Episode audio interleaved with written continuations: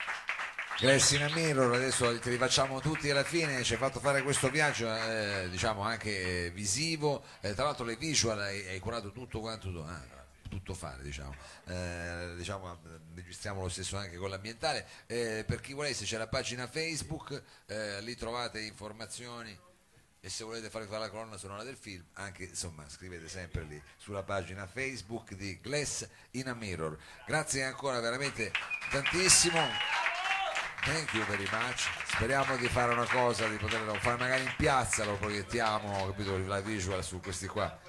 Sì, ci mettiamo d'accordo con i vicini, quasi possiamo proiettarglielo e facciamo.